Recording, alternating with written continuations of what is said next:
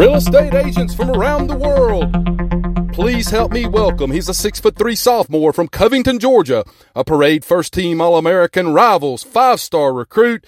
Please put your hands together and welcome the flood insurance guru, the incomparable Mr. Chris Green. Welcome, welcome, welcome back to the Flood Guru podcast. My name is Chris Green, president and owner of the Flood Insurance Guru. Today we're talking about the recent disaster declaration that was approved for Texas on October 4th. You know, this is from the recent tropical storm that caused damage from September 17th to September 23rd. You know, this disaster declaration was requested by the governor on October 1st, and as I said, was approved on October 4th. So, what we want to talk about is what are going to be the impacts from this? You know, what caused it?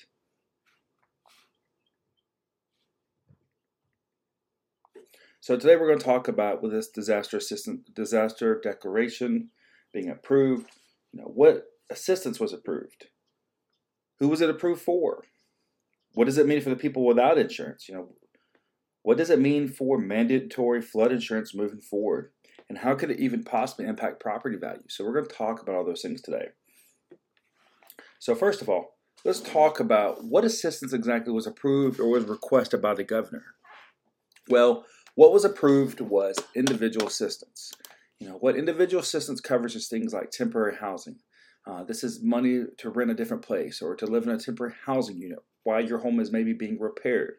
This also covers repairs, which is money for homeowners to repair damage from the recent disaster that may have not been covered by insurance. You know, the goal is to repair the home to a safe and sanitary living or function condition. It's not to bring it back up to what it was before that's where the role of insurance comes into play. You know, FEMA may provide some home repair, and then the homeowner may still have to apply for a small business administration disaster loan. Now, the important thing about this disaster declaration being approved, though, is it opens up the opportunity for the SBA disaster loan program as well. You know, this is going to help cover things like structural parts of the home, windows, septic, heating and ventilating system, utilities, entrance and exit ways of the home. Those are all things that could be covered under repair.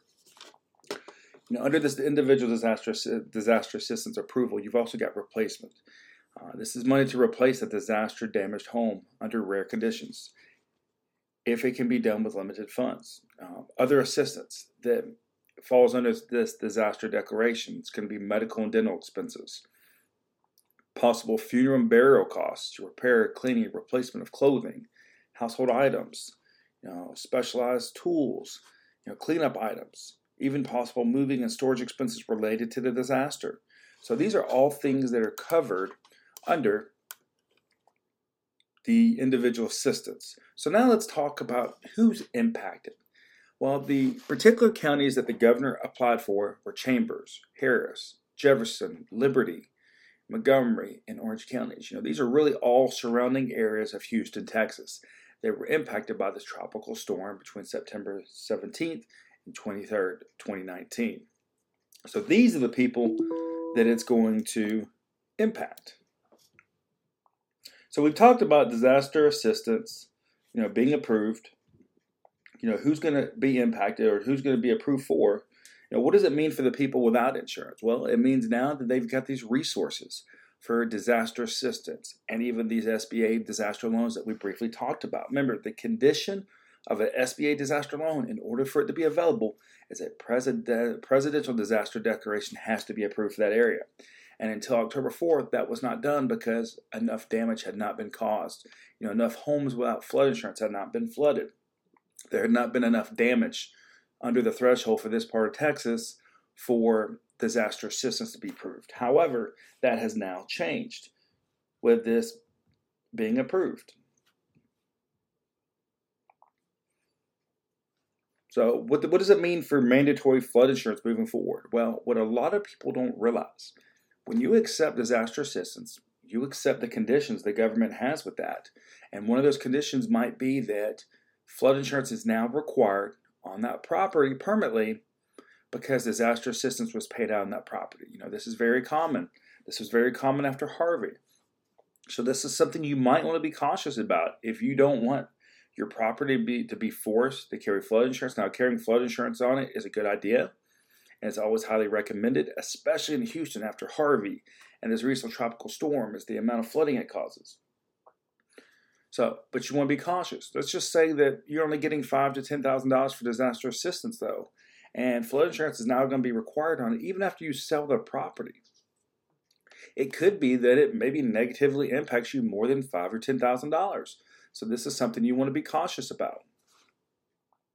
So let's talk about also, you know, how could this possibly impact property values? Well, let's take a house down the street from you that may not have flood insurance that's going to be required on it, and yours now does you know that could have the impact of you being able to sell the house because first of all your house has been flooded before disaster assistance has been paid out and fema is now requiring that flood insurance be carried on that property permanently because disaster assistance was paid out. So this could have some negative impacts on the property value. So these are all things that you want to think about. You know when you've been approved for disaster assistance now, it may be that you know you need that disaster assistance to survive and that's what it's there for. But you just want to know what all the consequences are before accepting it, just like an SBA disaster loan. Remember, with an SBA disaster loan, they're going to require flood insurance on your property for the life of that loan. Now, as soon as that loan's paid off, flood insurance is no longer required. But that may not be the case for disaster assistance. They may require it permanently. So, these are just some things to think about. So, today we've talked about you know this recent disaster declaration that was approved for this part of Houston, Texas after the recent tropical storm. We've talked about, you know, what assistance was approved. It was individual assistance. You know, we've talked about, you know, who was it approved for? Chambers, Harris, Jefferson, Liberty, Montgomery, and Orange counties. You know, really that surrounding Houston area. We've talked about what does it mean for people without insurance.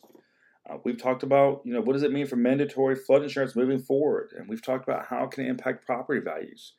Now, let's talk a little bit how is it going to impact people who did have flood insurance?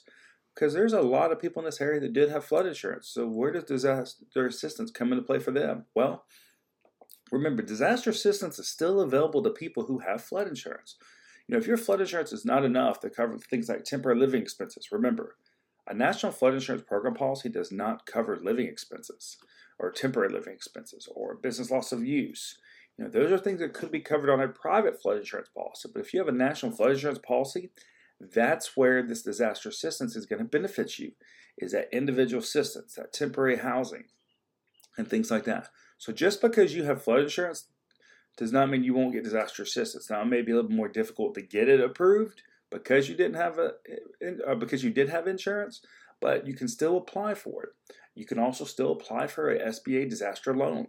You know, those things are there to try to help make up some of the gap if flood insurance doesn't cover what you need to make that house safe again.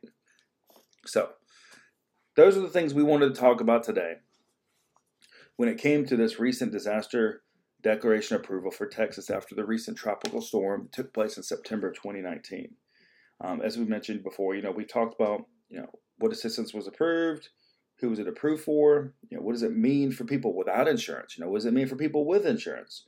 What does it mean for mandatory flood insurance moving forward? And how could it impact property values?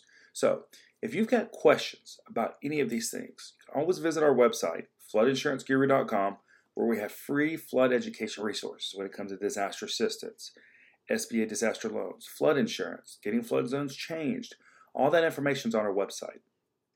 You can also visit our YouTube channel and our Facebook page, The Flood Insurance Guru, where we do our daily flood education videos. My name is Chris Green, president and owner of the Flood Insurance Guru, and I want to say thank you for tuning in to today's episode of the Flood Guru on the recent disaster declaration for the Houston, Texas area.